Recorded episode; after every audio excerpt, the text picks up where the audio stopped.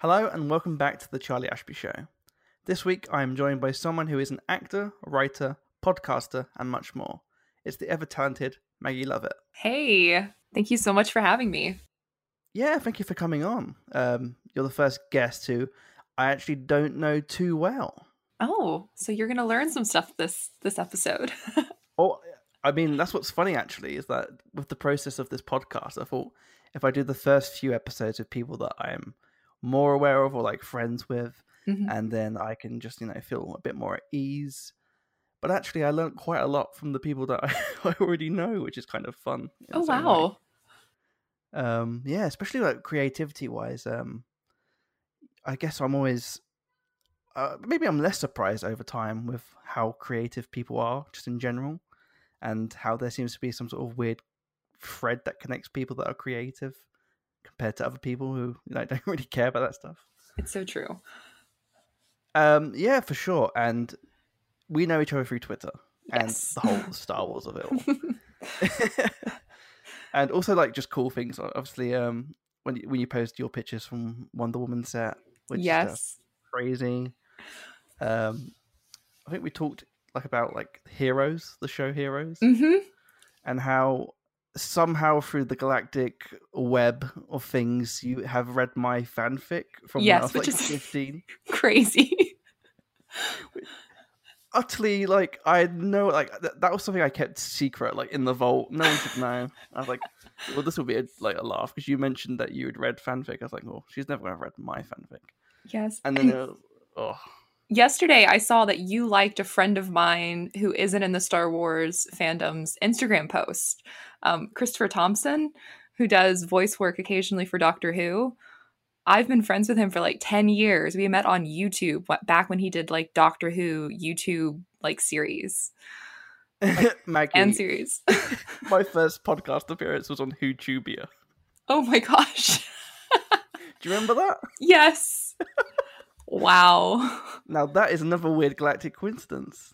You can't make this up. No. Everyone's connected at the end of the day, I think. Oh, 100%. And Chris is such a great dude. He he's awesome. He's one of the funniest um, and just really like talented voice artists out there. He's Patrick Troughton is mm-hmm. ridiculous. It's insane how good he is. But yeah, my first podcast appearance was actually on WhoTubia season two. I think it must have been I think it must have been "Let's Kill Hitler." Was the oh, wow. reaction video? Yeah, it was uh, John Cranston, Chris Thompson, and me talking about "Let's Kill Hitler." I think it was "Let's Kill Hitler" because I don't think it was the the one before the one where River Song is revealed and all that jazz. It was definitely something along those lines. That's crazy. Yeah. What a throwback. Nine years ago. Mm-hmm. How weird is that? That's wild. Well, there you go. Um, that's a fun little that we've learned already within like the first two minutes. Um, so my first question, I mm-hmm. ask everyone the same thing, which is firstly, how are you? I'm doing pretty good. Keeping busy. COVID's been weird. yeah, the whole lockdown, the whole 2020 has been a weird write-off. I think um, it's interesting because it's a write-off in terms of obviously we can't get some things done, but in other ways, I guess it's allowed people to be more creative and mm-hmm. a bit mm-hmm. more flexible. Have you found yourself creating any new things this year? Yeah, so I, I wrote a fan fiction this year um, for another fandom, and I wrote 400 over 400,000 words. It's almost 450,000 words long since March, which is like the most I've ever written. And I don't think I could have done that if it weren't for COVID. That's incredible. Can so, I ask what, uh, what fandom is that for? Um, for Narcos. oh, awesome. uh, where can people find that? Oh, I'm not saying that. oh, okay. I'll talk about it, but I won't say where you can find it. I tell you what, maybe through the weird galactic web, someone will find it of their yes. own accord, and then 20 years later, they'll become friends of you and find it. Exactly. but that's awesome. Like, I can't even imagine writing that many words. It's like, longer than a Game of Thrones novel. I'm probably bad to be honest. Let's be let's be. Come on, George, uh, keep writing. yeah, like he had he's had a lockdown as well. He hasn't been able to finish that, so he has no excuses. Is there anything else you've been doing? I know that you've set up a YouTube channel recently. Yes, I set up a YouTube channel. I launched a podcast like the week before the lockdown started um, with my best friend Nicole. Um, and then I've been doing the writing over at Your Money Geek. So I've just been dabbling in every form of creativity possible. Anything to keep the, let the time go by. Exactly. Um, so, what inspired you growing up?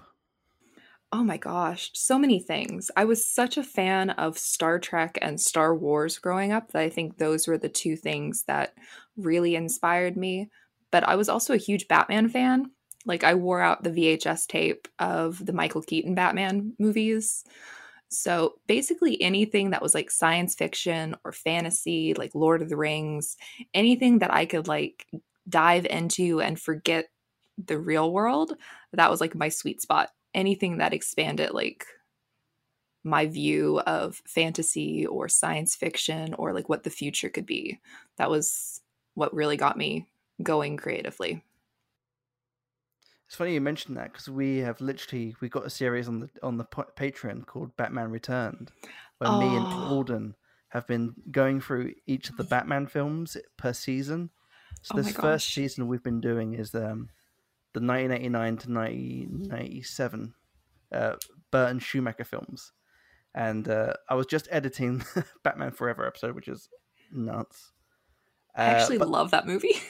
oh, we love it too. I think I think it's Alden's favorite of those films, which is quite funny. Um, it is it is definitely a what's the way to put it? It's like a nice little combination between the '60s and the Burton films, mm-hmm. but something very specific about those Burton films that calls to me. Mm-hmm. Same. It, like growing up, it was very much because it's it's timeless. The way it's set, like it's obviously the '80s, but it looks like it's the '30s. There's the Tommy guns. There's a ridiculous sound effects. Yes. Which I didn't even notice until like this time around. Actually, when we watched Batman Forever, there's a lot of ridiculous cartoony sound effects. There's so many like there was a there was a champagne pop. I think when someone got hit in the head, I was like, "This is great!" Like I never really noticed that before.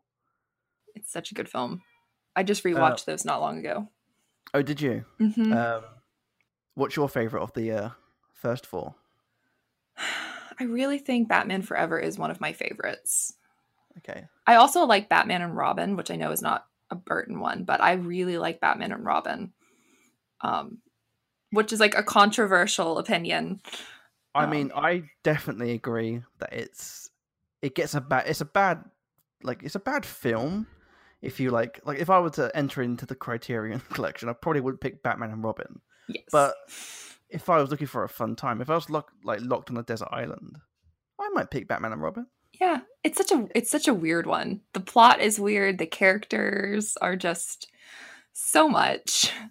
But it's a fun time it definitely reminds me of the theory that Grant Morrison posed in the comics, which is that over time, Batman and Robin have been dealing with so many hallucinogenics, so many gas attacks, so many beatings that their mind, like everything's canon. So he starts off as this 1930s pulp character, and then within about what five years, he's like he's seeing giant pianos, and the Joker is driving a giant car with his face on it. That sort of thing. I like the idea that he's just like he's just lost it.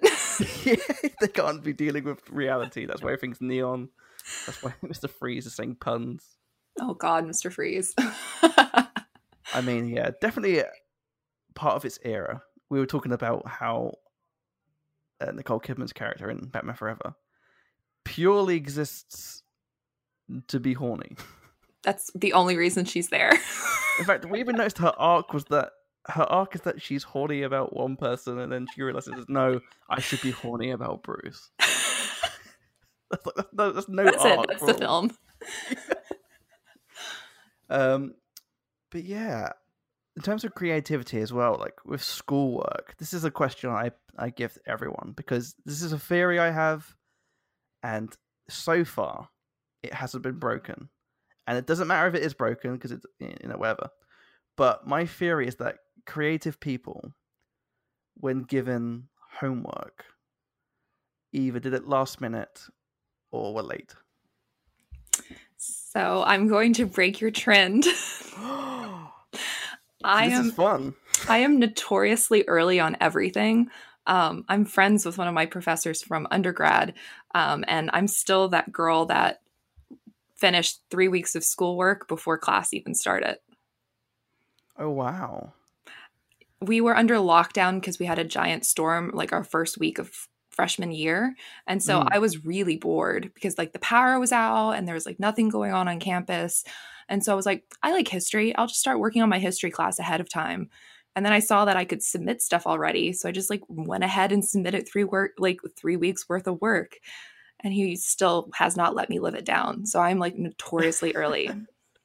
That's amazing. I wish I had your energy there and the ability to do that because I I adore history, but I, I was so terrible at it, especially in sixth form. Oh, That's that's what I went to school for. So I mean, yeah.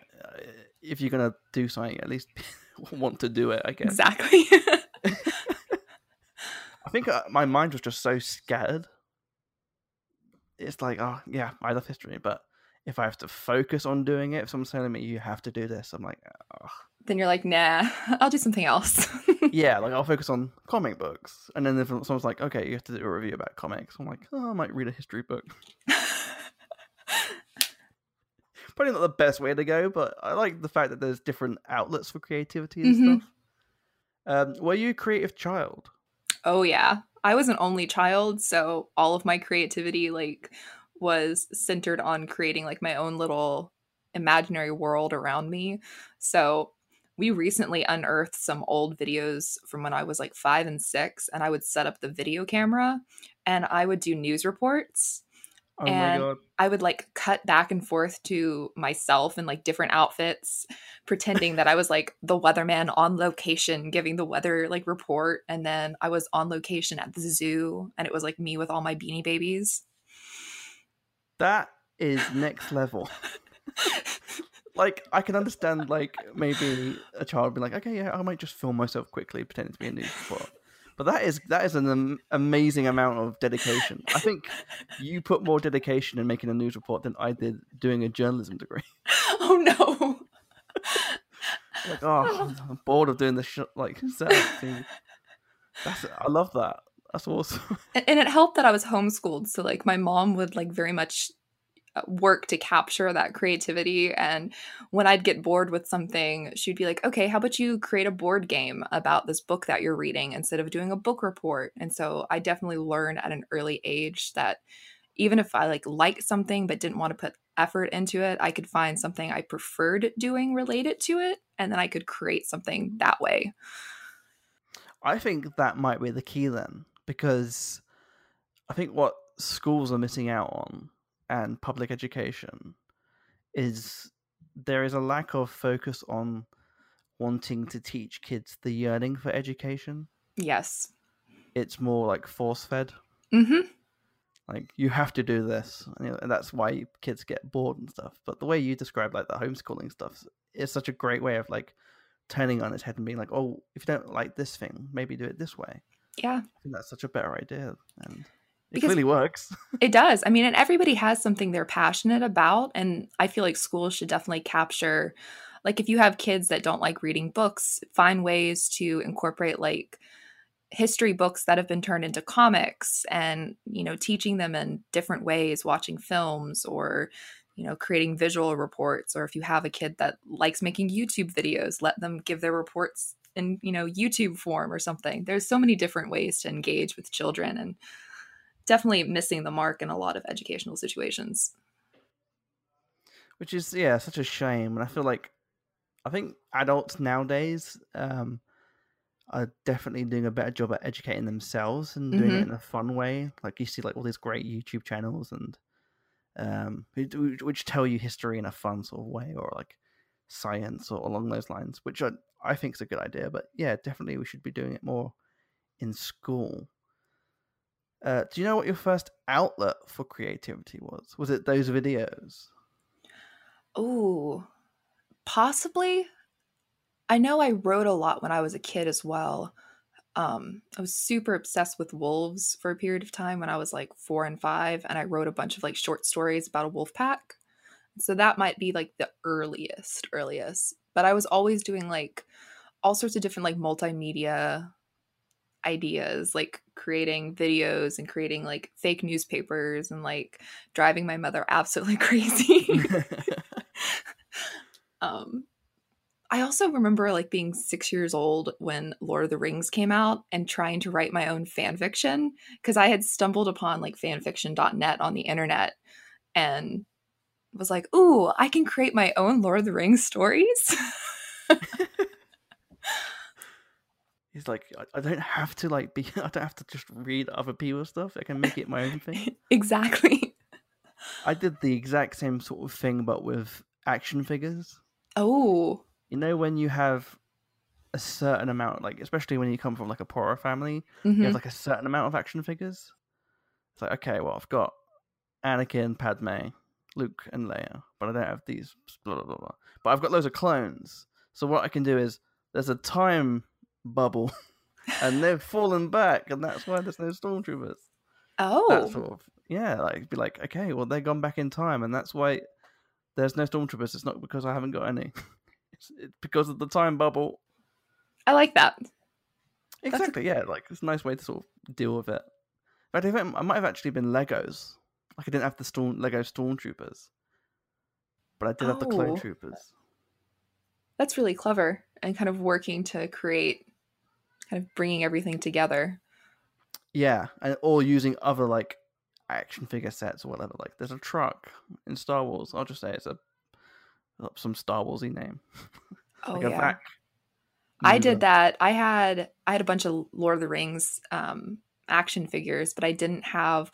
I'm blanking on what they're called. They're the they were like an all black. They look like um, Dementors, but they're like ring wraiths or something like that. Yeah. Yeah, the ring wraiths. And I dressed. I had an Aaron Carter action figure, and I put him in a sock, like a black sock, and like fashioned it to look like the robes. And so he was the ring wraith. Oh my god. Perfect. Yeah, kids always find a way to make things work. Especially, yeah, I remember like I had I think a Lord Voldemort figure and a Harry Potter figure, and they were the only two I had. I was like, oh god. I'll make a whole story out of this. It'll be fine. it's a very long bell. Um, do you know what your first uh, outlet in terms of like what what at what point did you go okay this is the key outlet I want to focus my creativity on? Is it acting, writing? Definitely writing. I have so many notebooks. Um, I was just cleaning my room to like reorganize it for more like video production. And I found a bunch of my stuff going back like probably 15 years. And I would handwrite like hundreds of pages, double sided of stories that I would come up with. And so I found like three or four different notebooks filled with all of my writing from like stories I came up with. And I'd created covers and like character sheets and like all sorts of like super intense um, for somebody who was like in her early teens. And so I definitely think writing, like I always knew I wanted to to write and to publish. Um, and I used to I actually I have an old email account that I don't use anymore that was like director Maggie because I want it to be a, a film director. so and that was like one of my first like AOL usernames Yeah. like back in like the early aughts and so i definitely knew i wanted to like be in the film industry and in some form or fashion and now i've kind of re-geared myself towards screenwriting I'd really love to have a tv series that i wrote for That'd be awesome. And I'm rooting for you. Uh, when did the acting come into that? um, i was in ballet when i was really young um, i think i started when i was four or five and so i really liked being on stage and we definitely have some videos of me when i did go to kindergarten of me being like an absolute ham during the school play Um, so I always like really liked acting. I have some pictures of me from when I was like eight-ish, I think, eight or nine, dressed up with those like glasses with the mustache, pretending to be a man that's name was Maggie's manager. And I would do this like super gruff voice, um, and like dress in all black and look like a very serious like agent or a manager or something. And then I would also pretend to be Maggie, who was like this actress, and like also drive my mother crazy with my split personalities. um, so when I ended up actually working in film and joining like SAG AFTRA, and it just kind of felt like a completion of that circle as a child wanting to get into the film industry. Is it fun to flex your creative muscles in different ways? Yes, I love it. I think I drive like even my boss crazy because I can do like graphic design and I can do video editing and I can do writing and I can write different kinds of writing and like I think it's just part of like having been an only child, I had to fulfill like so many different roles so that I could mm. create stuff and so I got very used to doing a little bit of everything to satisfy like my creative needs. Do you think that uh adds a little bit more control Oh yeah. Do you like having control over the certain things? Oh yeah. Because I definitely feel that same way, especially like doing a podcast mm-hmm. and you got so many people involved. You're like, that's awesome, but what if we did like this? like I'll do the editing for the for the imagery. Like I can spend ridiculous amount of time just trying to figure out the font, mm-hmm. or like yeah. One of the things that because I did um, acting as well in uh, secondary school, for my GCSE and A levels. Oh. And I dropped out uh, for A levels because I, I it was a complete nightmare. I think the key reason I picked acting was because I uh, I was always the shy kid. Mm-hmm. And I didn't realize I had an anxiety disorder. Oh no! Until I went to uh, university, and I went to a counselor, and they're like, "I think you got GAD." I was like, "What's that?" They're like, like generalized anxiety disorder. I was like, that oh, makes goodness. so much sense. so what I did was I was like, okay, I'm a shy kid. I'm a bit of a out like um, I need to improve this somehow. So I'll get into acting. That would be cool. did that for secondary. Was told, Charlie, you're really good. You're gonna get a B for your exam. Did the exam. Didn't get a B. Oh no. got a C. That really wrecked my like I got I got completely worse. So when I did sixth form, I was like, oh, I don't know what I'm doing. I had to do a monologue, which seems like a nightmare.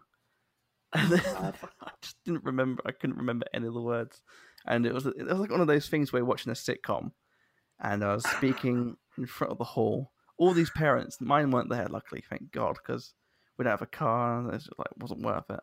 So all these other parents watching me. There's an examiner in front of me, a spotlight on my face, and I'm like trying to make up a monologue.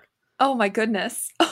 and this is the this is the key bit is where I was like acting, trying to come up the words, and I, and I just stopped, and I just sort of looked at the ground, and they were like, "Okay, thank you, Charlie. You want to go back to the."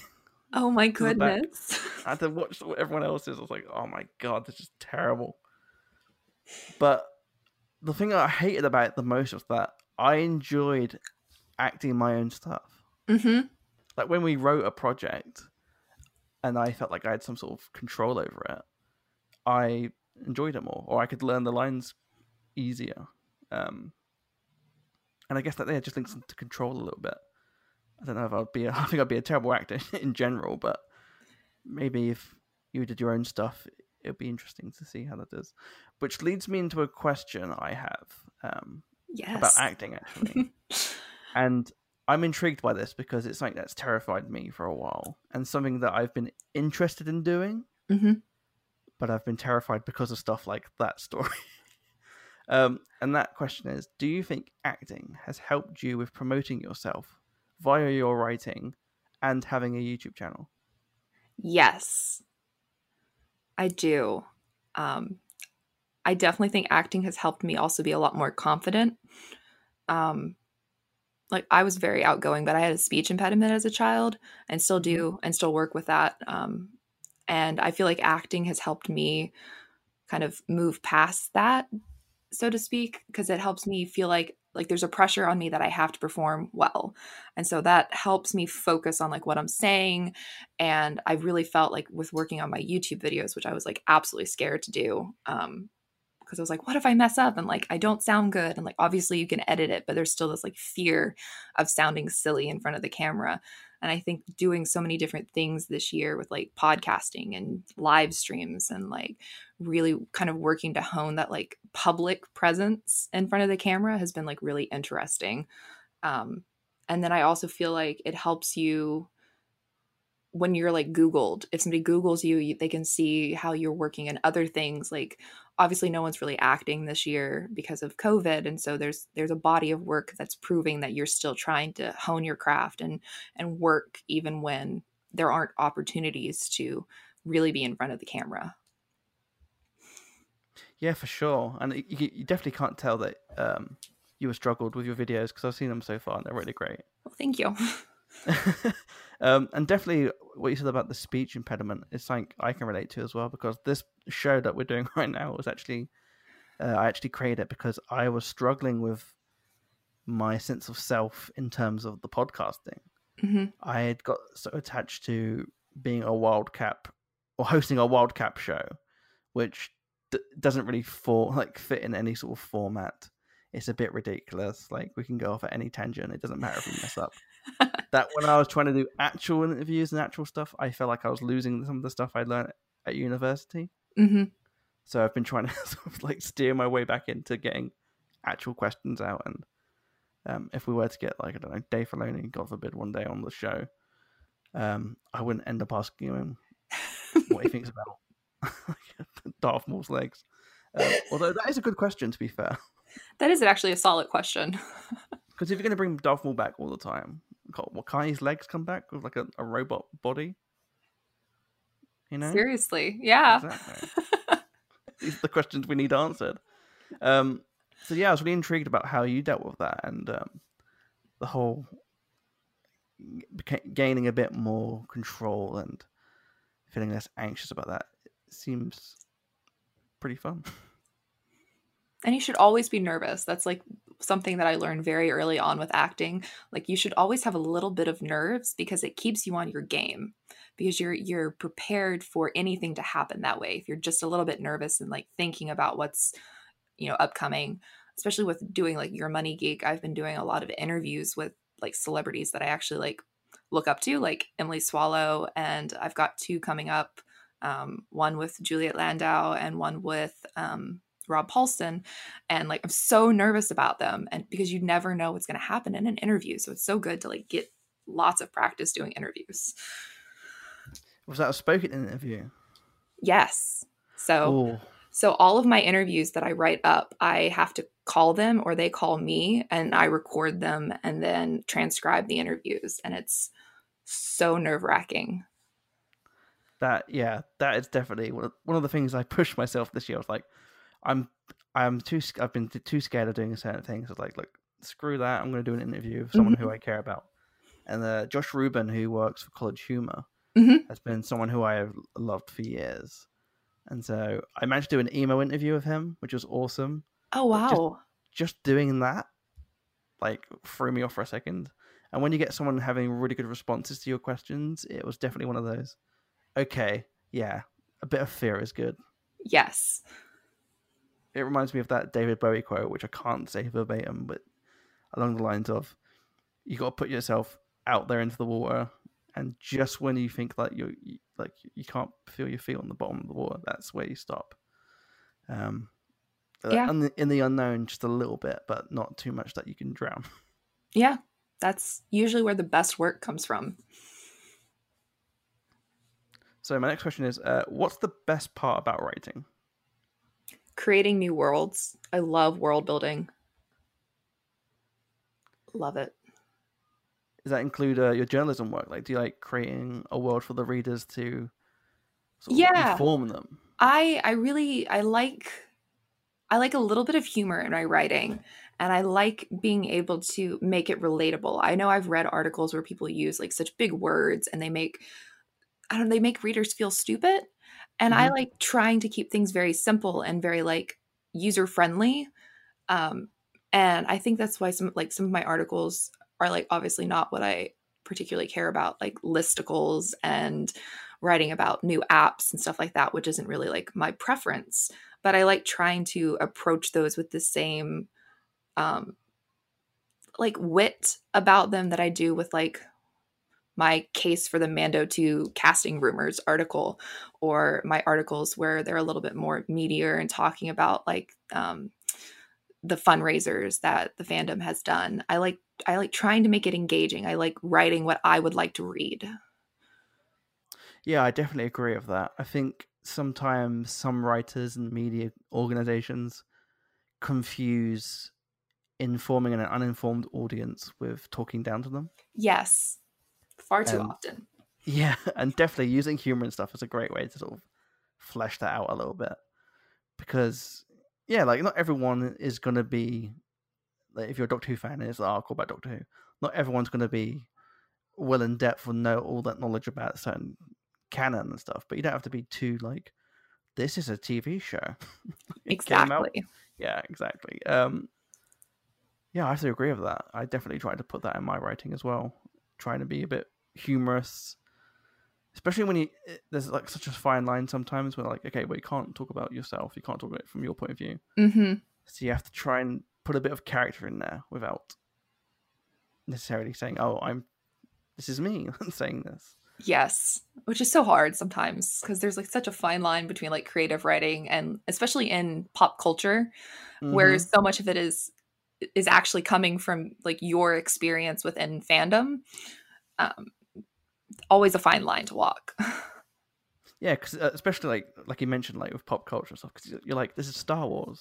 Mm-hmm. It's hard like, not to be like, this is Star Wars. Oh my god, Star Wars and I think a lot of that I learned because, like, obviously, I didn't go to school for journalism. I went to school for historic preservation and then worked in the museum field for almost a decade. And I think a lot of that I learned from writing about history because you have to be subjective on sometimes very difficult topics, um, particularly where I worked um, a lot of Civil War history. And obviously, there is an inherent bias to be like, you know who the good guys were here uh, and who the bad guys were but you can't let that color how you do like displays and how you present history. You have to lead the audience to that conclusion themselves as they're reading you know information. And so i kind of use a lot of those same tactics when i'm i'm writing sometimes more controversial pieces. It's funny you say that and actually i'm going to go off topic a little bit and dive onto what you just said about the whole museum like how was that? Like, I'm really interested in history. So I loved it. Um, it, I, I just recently did a video um, for someone, and I was talking about like I loved it, and I was happy, but I wasn't like a hundred percent happy. Um, I was a kid that always wanted to be a little bit of everything. I went through a phase where I wanted to be a librarian. I went through a phase where I wanted to be a writer, that I wanted to go to school for acting. And I I got the opportunity while working in the museums to write scripts for cemetery tours and for ghost tours. And I got to do acting and I got to lead tours and create so much content that I really got to satisfy like my writing desires and my acting desires. And, you know, I, I loved it, but there was so much um, bureaucracy towards the end. Um, and just here mm. in America, things are quickly spiraling down the toilet that I decided to kind of venture out of that that field um, because I knew I was on the right side of things and not always was everybody else. And I just one of those situations where I was just like, I can't deal with this right now, how this is. So I'm gonna have to walk away. Um, and it's it's interesting. I definitely have met some incredibly incredible people through um, the museum industry, but it's also an extremely dying industry and there is no money in it. And in the region I live in, you got to make money or you cannot live here. You could always just um, go to another country and steal it. This is true. History joke. Um, uh, for sure. Like I, I grew up loving museums. Um, I used to just visit the British Museum whenever I, I could. It's my, such a great place. My favorite is, excuse me, my favorite is the Museum of London, especially yes. the one in Southwark. It was like my absolute favorite. I almost applied for a job there. Um, I like qualified for everything that they were looking for when I was on holiday two years ago. And now I just saw that they let go the person they hired for that job because of COVID. and I was like, I guess that was a good thing that I didn't yeah. like uproot my entire life um, though the desire was strong. yeah, the Museum of London is pretty great, especially when you get to see the bit of Hadrian's Wall outside. yes. It is it is weird though, isn't it? It's like trying to explain. I was like, no, no, no, that is the wall.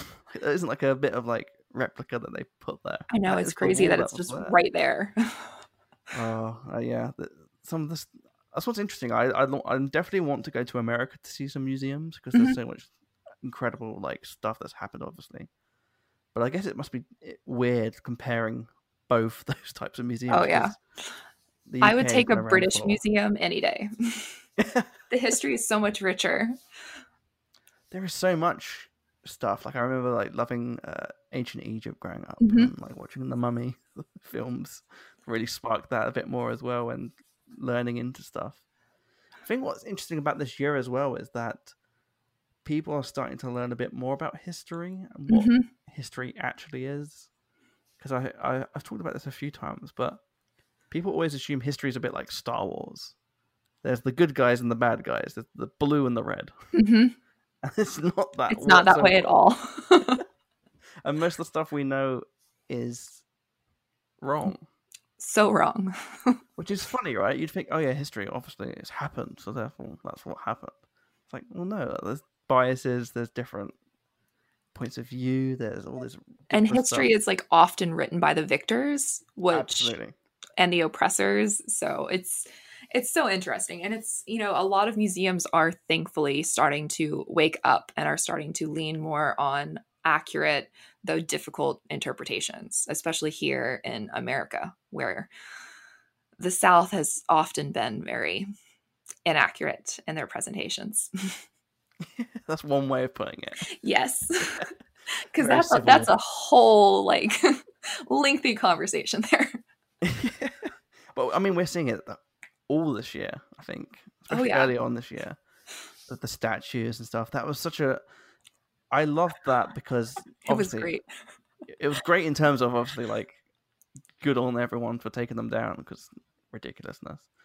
But also, it was fun to see the historical discussions being brought up about it. Um, there's a great uh, podcast called History Hit, which is by Dan Snow, hmm and he has all these different historians on to talk about different topics. And the one about the statues was just so great. There was a whole discussion about whether they should take down um, Nelson's column, and I was like, "Oh, I love this because I know some people get, get so mad, Oh my gosh, people would lose their minds over that. wouldn't they?" It's like, "Oh, who cares? Like, it doesn't really matter, does it?" It's just a statue. It's not really history. The history is still there. I that- promise you. And that itself would be part of history. exactly. Making a new history. That's cool. Um, but yeah, there's a lot of cool stuff that even I learned this year. Um, there's a great uh, I can't remember the name off the top of my head, but I'll post it in the um, Patreon link. Uh, this middle hit, I can't even talk. Middle Ages historian who talks about how the Middle Ages has been unjustly talked about Mhm. for years, and how the Middle Ages weren't even that bad. And Yeah. you're like, that's ridiculous. That can't be the case. And then you read into it, you're like, oh, okay, well, everything I know is a lie. It's it's crazy how so much has been crafted. The history that we know and how we perceive things has been crafted by the hands of many people through the, the centuries.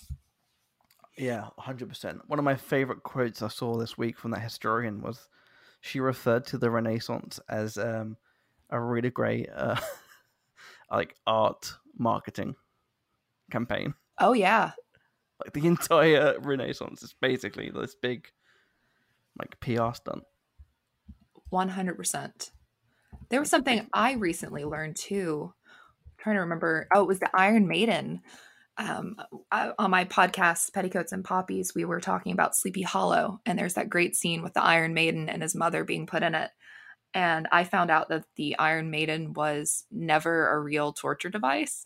Yeah. And it was like literally made up by, I think, the Victorians to make that period of history seem like brutal and savage.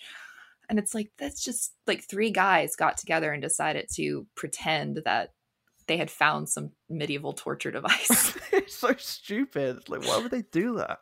and people still think it's a weird a real thing and it's like it's so interesting to see that throughout history there's been manipulation of history that's just persisted as its own form of history yeah the victorians in general are notorious for messing with our minds in terms of what we consider to be the history of things it's mm-hmm. it's they but they got a bit out of the hand i think they got too crazy like how can we make this more interesting? It's like it's already interesting. You don't need to go crazy on that. I know they did that at the Tower of London. They changed the in one of the rooms. They changed all the labels during the Victorian era because they Ugh. thought they sounded boring. And then like not even that long ago, they found like the original labels for everything and realized they had changed it. And it was like, why? The Tower of London is my favorite place on earth, and I suppose that says a lot about me. it's than... my mom's favorite place too. Oh well, really? Mm-hmm. Every time we come, we have to go there like the first or second day we're in London. It is such a great place. I mean, it's weird because it's such a like it's a lovely stroll. Mm-hmm. You got lovely walk down um, the Thames. There's great ice cream there. Yes, they also have very good tea and scones.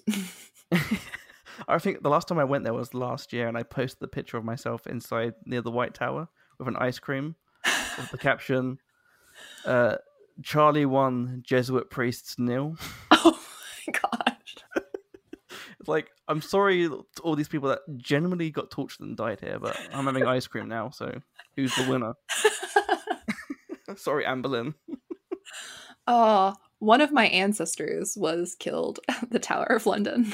Oh wow, really? I'm so sorry. yeah, it was the last. I think he was the last public execution there. Um, part of the Jacobite Revolution. Um, he was a Lord Lovat. oh, that's and awesome. that's why there's Lovat Lane leading up to the tower, and also it intersects with Fleet Street. So that's where Mrs. Lovett's last name came from in Sweeney Todd. Oh my god, that's awesome. It was like the weirdest. Like we were walking, we came at the, the Tower of London from a different direction than we usually did. And I was like, yeah. wait a second. This is Fleet Street. And that's lo- oh. uh-oh. oh, that makes sense. this this entrance you came out of wasn't uh, Traitor's Gate, was it? Probably. You're in a little boat. Like we gotta leave. Time to go. That's awesome. Yeah, I don't know why it's one of my favorite places. I think, especially like history, like there's some places where you're just drawn to it. Mm-hmm. Like you can tell things happened there, even though obviously it's the Tower of London. Of course, things happened, but you can yeah. feel the history. Like you, can, you go, oh yeah, this this definitely like you're drawn there. There's a magnetism. Mm-hmm. Um, I went to um, Windsor Castle for the first time last year. Oh.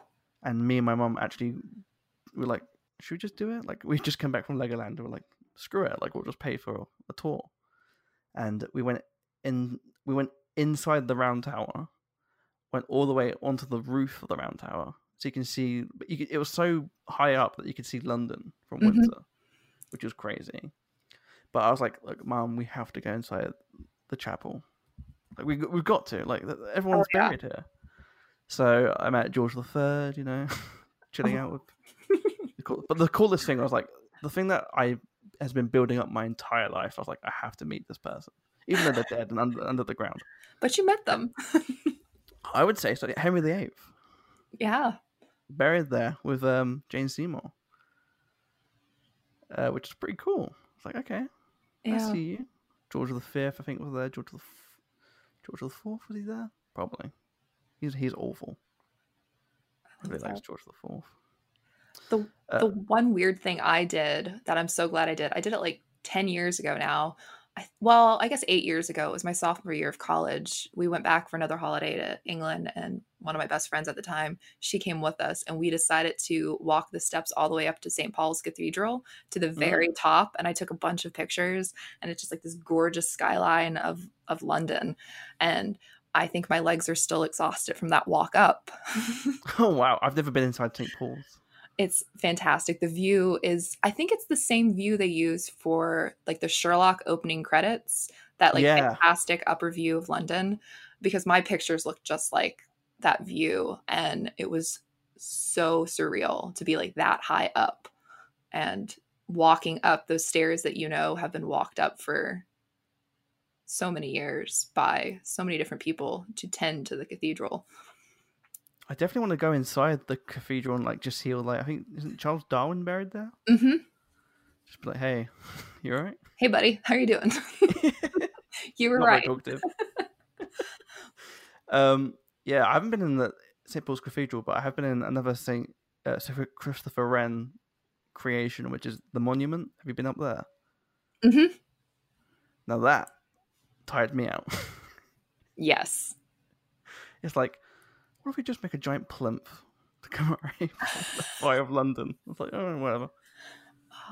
If you like communing with the recently deceased, um, you should go to St. Martin's in the Field, and Mm. it's right off the Strand, I believe. Uh, they have a crypt cafe, and it's da- it's a really nice cafe down underneath the the church, and like all the the graves are like right there, and you have tea and soup, That sounds fun. we go every single time we go. It's like my mom's favorite place to visit. That's incredible. That's a crypt cafe. There is a there's a fun Google Map extension which shows you where plague pits are. Oh my It just- gosh. It just pops up. It's like, yeah, this is where plague pit is. And you're like, oh, cool. I'm gonna have to show my mom that because she's obsessed with the plague. Oh, I'll, I'll send you a link. I'll see if I can find you the link for that. I got my history love from my mother. Oh, that's awesome. And you relate to Jacobites then? Yes. So not a fan of the monarchy. I suppose not. It's all in the past. It's fine now. yeah. Like our clan is the clan on Outlander, Oh, cool. Clan Fraser. I love all these like weird battles and stuff. So crazy. I think my family just stayed out of it, to be honest. Just like, eh, not getting involved. Up north, or or part of my because I got different like strands and everything, but my dad's side, so my dad's dad's side, lived in Yorkshire, and I traced them back into like the 1700s. They just stayed in the same location. Oh, wow. boring bunch. just didn't do anything. It's like we're just gonna, you know, politely decline to be part of this history. Yeah, or whatever. I'm like, I'm not dealing with that. Um, but yeah, sorry, uh, that was a weird historical tangent because I'm a geek about this stuff. Um, so I guess uh, what's the worst part about writing? Letting other people read it. Mm, uh, my my best friend Nicole and I have been working on a pilot uh, for like a very crazy concept, and it should be an hour long pilot, but we're currently sitting at about thirty minutes. But we started letting people read it and give us like feedback, and it's so nerve wracking. I hate it so much because you know, like reading a script. Scripts are different than reading books, so oftentimes people will like have random complaints with things that are really only there to like inform an assistant director what to tell the production assistant to tell the background to do. Mhm. And it's like that doesn't really pertain to the actual script, like a minor detail about a, a jogger running by and like pedestrians bustling past, like that doesn't actually inform you of the story at all. So move on. That doesn't need to be critiqued. Yeah. Crit- critique my dialogue. I, yeah, feedback is an interesting thing because it's necessary, but also it's like, just tell me it's good. I know. Just, just, just tell me I'm okay. the funniest thing though was that our we've had three readers so far tell us that Nicole and I write like one single British person, you're gonna have to explain that. and I was like, "Oops," because Nicole lived in London for about a year, and Yeah. our entire friend group is British, so we're like, "Oops." So, what, so what's the script like? Um, right, how's it going in it? and it's not even like that it's just like apparently we use like certain turns of phrase that people identify as like british colloquialisms and it's entirely like unintentional but it just cracked me up because we wrote a script last year that was set in england with british characters it was like a harry potter inspired like it was about the black sisters and people are like this feels like americans writing about british people and we're like oops and then we write an actual American script, and now everyone's saying we sound British. like, oh yeah, typical. Uh, and I, I feel like part of it's I I'm in grad school at the University of Wales online, and I found that the only time they respond to me promptly is when I write a very specific way that sounds less American. Yeah, I feel. and I'm like, I think that's just like my accidental like default now. Is there any like colloquialisms you can use as an example? Like um, what ones do they catch you out for? Like you used one earlier that I've only ever heard um like my British friends use, like at university, like mm-hmm. and that's like I don't know, that's not how we refer to like going to, to college. And like uni is something that like nobody here uses and i've always used that like i went to uni. Um and there's just a couple other ones. I can't even think of any like right off the, the top of my head.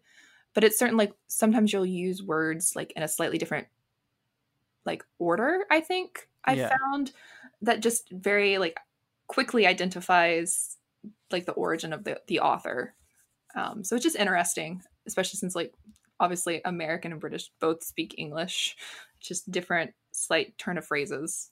It's funny though, isn't it? Yeah, I suppose. Again, in it. um, yeah, it's weird. Like I didn't even think about uni being a weird sort of British colloquialism. Yeah, so many people thought I was so weird when I used that um, when I went to college here. Um, and I'm like, I don't know, just all my friends were like in uni at the time, and that's what they said. So I just got very used to saying that. Um, Maybe I'm biased, but it sounds cooler than. It's so much better. I studied at college. It's so much better. because here in America, there's a difference between college and university. yeah, which I still don't. I do understand it. I think college is more like sixth form. Mm-hmm.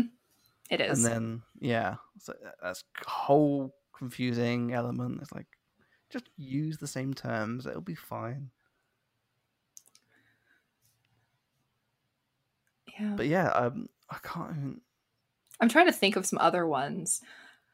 Nicole oh. is more notorious at using them on our podcast. Okay. Because she, I mean, she lived in London for a year, so. Well, that makes sense. And worked at the Dickens Museum, so she. Oh, that would have been cool. I know. I'm so jealous. I sat in his chair once, which was fun. Oh. In a castle. I think it was an Arundel Castle. Oh, I love that castle. It's so good. Got to go there for history uh, GCSE. Um, but yeah, uh, I, one of the funny things was when I was doing my journalism degree, we had to do pronunciation lessons and one on ones with a, a radio oh uh, voice caster who was our lecturer. And he would like just go, okay, well, you read out this piece of news and I'll give you some feedback and stuff and you can work on it. And my favorite one was with my family, because I come from a working class family from mm-hmm. London. I often get because I, I grew up in London. I'm from London. I consider it home still, even though I haven't lived there since I was nine. And then we moved out to the country because my parents wanted, you know, to get away from everything. So my family always say you sound posh, which I hate. It's the worst. I hate it so oh, much. No. It gets on my nerves. Like, oh, you sound so posh. Or you sound so posh. I'm like, uh, yep, yeah, no, I don't know. Stop. and then it's like, what? Because I use words? What does that mean? And then I was like, okay, well, I don't fit in there then, obviously. And then when I did this whole readout for my lecturer, he was like, that's great, but um, you sound a bit too common. Oh my gosh. I was like, well, what am I then? Pick one. Pick one route and I'll go. I can't be because... both. it's because I can't pronounce T's. Oh. Yeah. Hmm. It's, it's, still something I struggle with. Um, like as Claire and Nikki like to make fun of me of. Uh, oh gosh. If I say uh, water, I say water because yeah. it's water, not yeah. water. I don't need to say water. It's water. That's all it would be. But it's kind of like I was like, oh, do you know what? I, I should work on this, but I can't be bothered. so I'm gonna just go with what I'm doing at the minute. Yeah, it's the same thing here with accents. Like, I have a very, like, you can't really identify exactly where I'm from because of being such a like turnover area. Lots of people from different places are in this region. Mm. But you go a little bit like an hour south and people have such a different accent. It's crazy. It's ridiculous, right? Yeah, I suppose there's so much, especially in America as well, because obviously it's much bigger and mm-hmm. there's all this different contextual inform. I, I guess in the UK you get it a little bit like up north. There's obviously like Celtic tribes that came down Oh, and yeah. whatever. But in America, it's like not just tribes; it's like whole countries. So many different accents. It's wild. Um, oh god, that's yeah, crazy. Yeah. Uh, my next question is: How do you juggle the numerous outlets of creativity? I was just talking about this with my friend the other night because I was like, "Oh, I feel like I wasn't productive at all." And then she's like, "Really? What did you do today?" And then I like listed everything I did, and she's like, "That's like twelve different things." um, I- I'm a little bit crazy. I think that's how it works. Um, that's what I always always say, just a, a little bit unhinged, and that's how I manage everything. Um, I don't know. I've always been that way. I like keeping a hand in multiple different activities. Um, I think Mhm. in part it's because I have ADHD, and so that hyperactivity really works in my my benefit sometimes. Um, I don't know. I I like lists. I like crossing off lists. I like being able to look at like what I've accomplished in a day. Um, and I like being able to do like different things all at once. So like I'll be working on an article in one Google Doc and then I'll be outlining something in another Google Doc and then I'll have my Photoshop up and I'll be working on something for fun and like trying to keep myself like engaged as best as possible. Um and then I'll like also have my TV on and I'll be watching like The Haunting of Bly Manor. yeah, I do. I I have podcasts on all the time, or just old radio shows, hmm and uh, that's why I've got the. Uh, I think it was like two years ago, maybe three. I think it must have been three years ago actually. I downloaded the Photoshop uh, app on my phone because it, it was that you know like sometimes when you're out and you're like, okay, I've got an idea for a Photoshop or like a, a stupid tweet. I can't go. I can't wait till I get home to do it. I have to just do it on my phone. hmm I Even though the love having like Google Docs on my phone so I can like start writing when I'm not at home. So good. Especially oh, the tweets I sometimes come up with. You They're have like at night. Oh, thank you. I was trying to. There was a really stupid one I did about Grease once. I just never tweeted it out. Oh no. Oh, uh, that's it's it. It was literally it was a it was a note on my iPhone. it said, "Tweet Sandy, I'm in misery." And then underneath quotation marks, Photoshop John Travolta in misery. like, like, I never did it, but it's like, oh, okay, well, that would have been good. Um, maybe that could be a Halloween tweet. there you go. There you go. Uh, so I've got two more questions for you, All right. and I'm going to do it quick fire because but they're quick fire, but they're also really complicated. So you Oh, can take as long as you want. Um, so the first one is, what's a memory that you cherish the most? Oh my gosh. I think one of my favorites I go back to like all the time was when I was four and my mom took me to my very first convention for my birthday. And it was a Star Trek conver- convention. And I met Robert Beltran, who played Chakotay, and he wished me happy birthday and he kissed me on the cheek. And like, I really cherish that memory, especially since my photo of it, I look shell shocked and like, I don't want to be there. And in reality, it was just, I couldn't believe he was like real because I was like four and seeing this character that I watched on TV every week. Um, and at that same convention, there was a family that was dressed up as Klingons, and they had a little boy that was about my age. And so he asked me to dance with him at this like after party. And so I have this really vivid memory of dancing with a Klingon. and it was like so cool to me because like a four year old doesn't really fully understand like the concept of cosplay, especially that early on. That wasn't like something commonly talked about. And so I really thought I had danced with an actual Klingon, and I like told people that I had met Klingons. That's incredible. I don't think I interacted with cosplay until I was like in my teens. Like I was always aware of like people doing that. I was like, I don't know if I'll be ever be able to do that. And then when I, I think I went to my first convention in 2010. I was like, okay, now I get it. Now I get it. This is so much fun. It just feels like home, hmm home away from, especially like celebration. I know. I can't wait to go to my first celebration.